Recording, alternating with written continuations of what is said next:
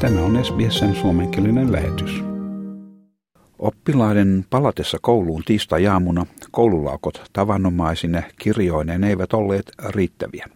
Edellisenä päivänä kaikille Victorian osavaltion koululaisten vanhemmille, valtion koulujen, katolisten sekä riippumattomien koulujen rehtoreille osoitettu kirje sanoi seuraavasti.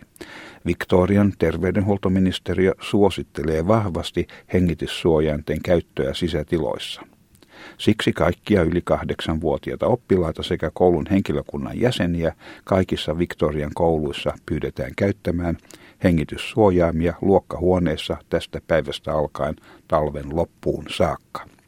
Näin siis tämä kirje. Lapsiaan kouluun kuljettavien vanhempien mielipiteet olivat vaihtelevia.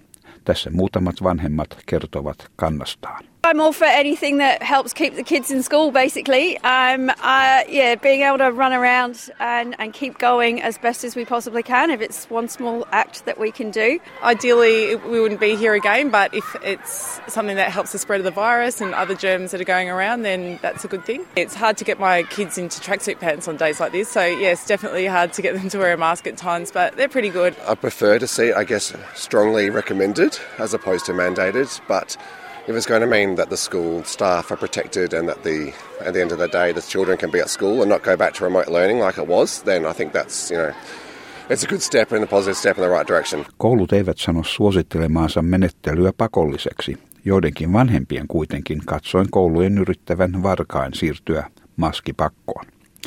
Virkaa tekevä Victorian pääministeri Jacinta Allan sanoi, että hallitus ei kehottanut koulujen johtajia lähettämään kyseisiä kirjeitä koululaisten vanhemmille.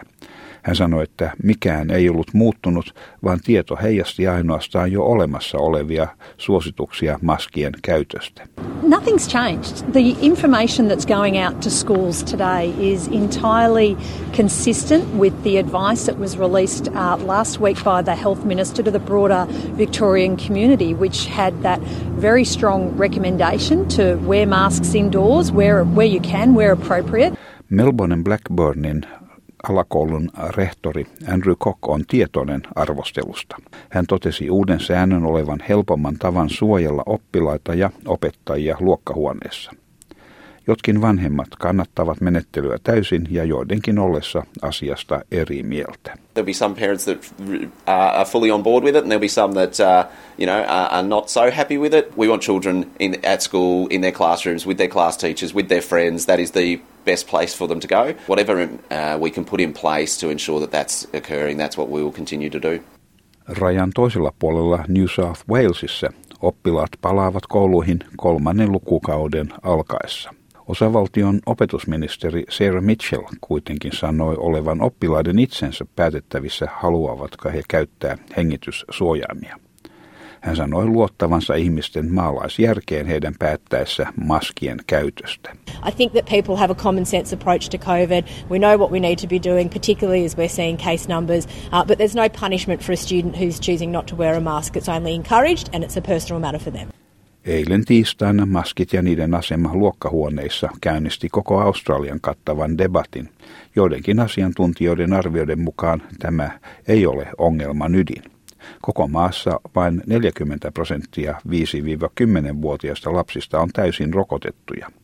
Joissakin osavaltiossa, kuten Queenslandissa, lukumäärä on sitäkin alhaisempi, vain 31 prosenttia. Brisbaneläinen yleislääkäri tohtori Bruce Willett on valtakunnallisen yleislääkärinen järjestön Queenslandin jaoston puheenjohtaja.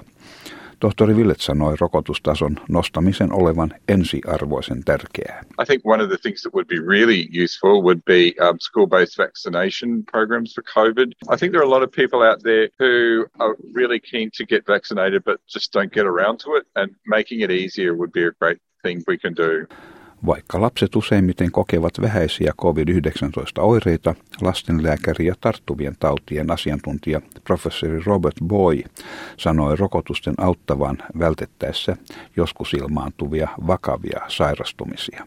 The likelihood of getting severe COVID in a healthy child is very low, and it's even lower if they're vaccinated. However, they can be part of the transmission process and they can pass it on to adults who may be vulnerable. Most of them won't get severe COVID, but we don't know which ones will. Even well children can get severe COVID, and some may go on to get long COVID, so vaccination is helpful. Tällä hetkellä ACT johtaa lasten rokotustilastoa. Siellä lähes 70 prosenttia lapsista on saanut kaksi annosta. Tämän jutun toimitti SBS-uutisten Claudia Farhart. Haluatko kuunnella muita samankaltaisia aiheita?